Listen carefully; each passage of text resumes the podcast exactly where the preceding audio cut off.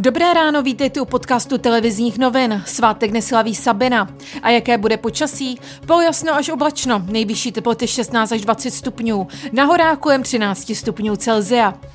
A teď ke zprávám. V Česku přibylo za včerejšek 14 968 nakažených koronavirem a to je zatím absolutní denní rekord. Na dramatický vývoj česká vláda zareagovala výrazným zpřísněním hygienických opatření. Od dnešního dne se omezuje volný pohyb osob, provoz obchodů a služeb.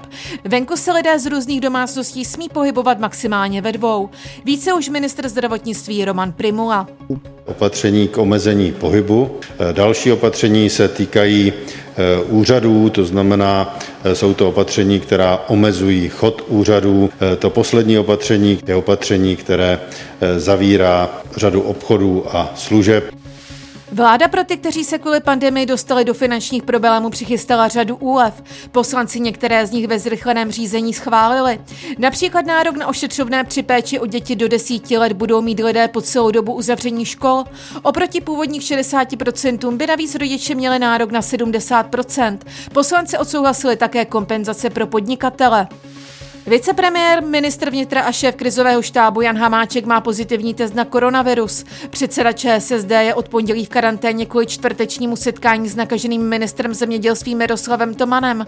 Hamáček teď chce plnit pracovní povinnosti z domova, včetně jednání vlády řízení ministerstva i krizového štábu. Papež František uvedl, že podporuje registrovaná partnerství homosexuálů, protože všichni lidé jsou děti Boha.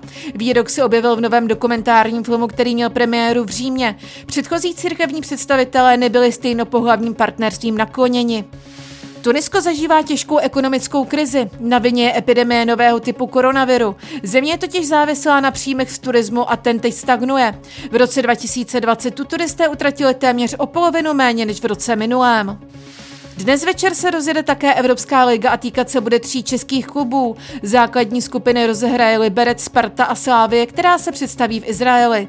Další podrobnosti k reportážím a aktuální zprávy najdete na webu TNCZ.